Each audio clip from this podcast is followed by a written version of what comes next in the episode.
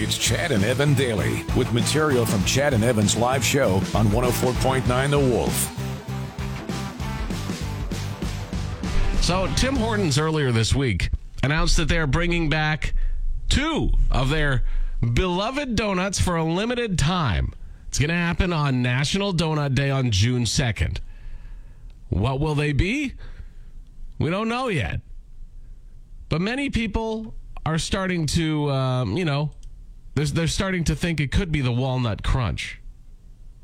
Walnut Crunch donuts are garbage. Uh, walnuts in general are garbage. I I find them to be a useless nut. I so I'm not about the walnut crunch. You know what? Honestly, the best donut Tim Hortons has ever made, they still have. All right, it's the chocolate glazed donut. That's it. You don't need anything else, Tim Hortons. The chocolate glazed donut is already your best donut. In fact, if you want to do us all a favor, just eliminate all the other donuts from your rack and put nothing but chocolate glazed donuts. I don't I don't understand the whole mapley kind of donut thing. Maple and donuts, I, I don't find they go together well at all. But yet it seems to be forced on us because it's very Canadian.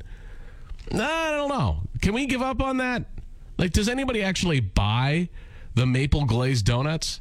I see them there, but I don't know if I've ever once seen somebody walk in and purchase one. Every now and then I'll look and there's a rack with like only two or three left, but I think that's just they're just keeping up appearances on that. You know what I mean? They're just removing a few to make it look like people actually purchased them at Tim Hortons. The maple donuts, garbage. So the idea of a walnut crunch, no, not doing it. I'm not. I'm not. I'm not getting on board with it. Tim Hortons, you can do whatever you want to do. I'm still just going to get the chocolate glazed. Chad and Evan Daily. Hi, I'm Chad. Evan is away today, and uh, let's talk friendly cities. Uh, a company by the name of Preply has ranked the friendliest cities around the world, and it should be no shocker that Canada made the list a couple of times. What does shock me is the Canadian city that they picked. You know, when you think of friendly cities in Canada, I would say Vancouver is a very friendly city uh, because everybody's very relaxed there.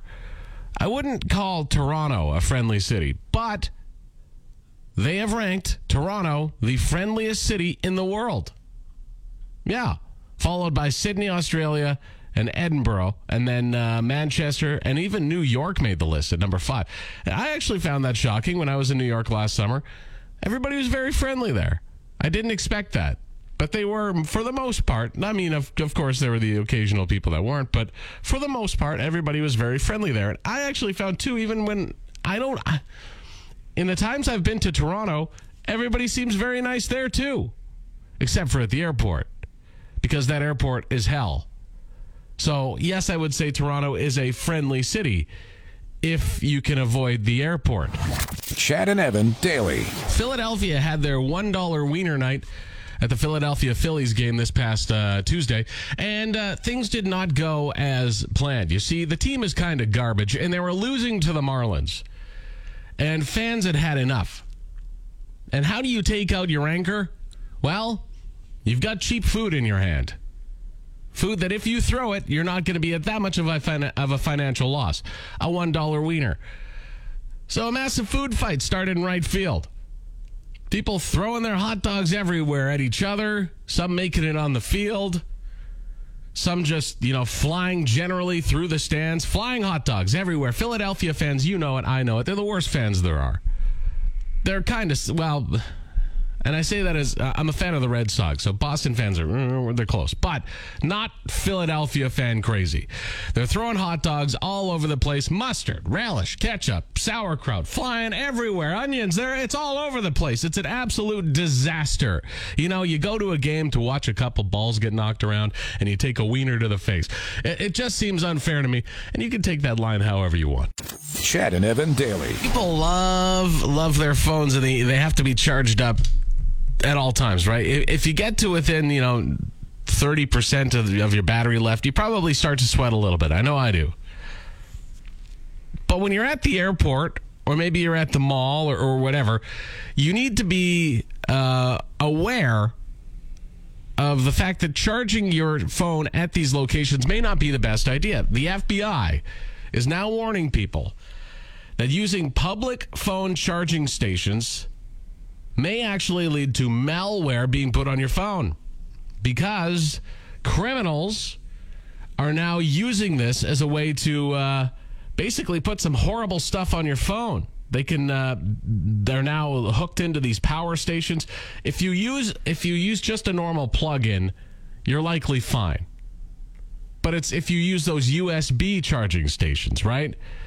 They say that they're they've infiltrated a lot of these uh, these places, and now they're spreading malware. They said it's even to the point where a lot of criminals will just leave a charging cord plugged in and and then you look at it and you go, well, hey, look, there's even a cord right there, and then you just go, boom, I'm just even going to let it charge for a couple minutes, right? Don't do that. That's that's what they're doing now. That's how they're getting people. Is just leaving cords plugged into chargers in airports, uh, mainly across the United States right now. Although I'm sure it's happening in the United uh, in uh, Canada too. And don't kid yourself. I mean, if you th- here's the crazy thing: if you think that criminals need some sort of charging device to get into your phone, you're you're crazy. All right. Do you have TikTok? Do you have any app on your phone? Well, don't worry. There's already people spying on you. Chad and Evan daily. A study has confirmed that men are, in fact, idiots. This is from the British Medical Journal. They call it the male idiot theory, all right? So, IQ wise, men and women pretty close. However, men are dumb when it comes to risky behavior. Men are more likely to die in an embarrassing way. Just look at the Darwin Awards. A lot of dudes dying doing stupid, stupid things. In fact, that's kind of why men, women live longer in a lot of ways. Men love a good dumb stunt. And there's now science backing that. Uh, where we're more likely to, you know, not maybe call an electrician and say, ah, I can do it myself, right? Or do roof work ourselves. Or even just have a night of drinking where we decide to stand on a keg upside down and slip and break our necks. This stuff happens. But I want to throw this in this argument in here. Have you ever thought that maybe it happens because men are more likely to do the more dangerous jobs around the house? And ladies, oh, that's unfair. That's not unfair. That's not unfair. Who's more likely to operate a chainsaw in your household? You? Is it you, ladies? Now, I mean, there are certain relationships where that might happen. But I know for a fact that in our household, I'm more likely to operate a chainsaw. And I'm also more likely to hurt myself with said chainsaw because I scare the hell out of myself when I hold that thing. So that would be my argument. It's not a stupidity thing. It's I, I, think the fact the fact is men are more likely to have risky jobs and risky tasks to do around the house.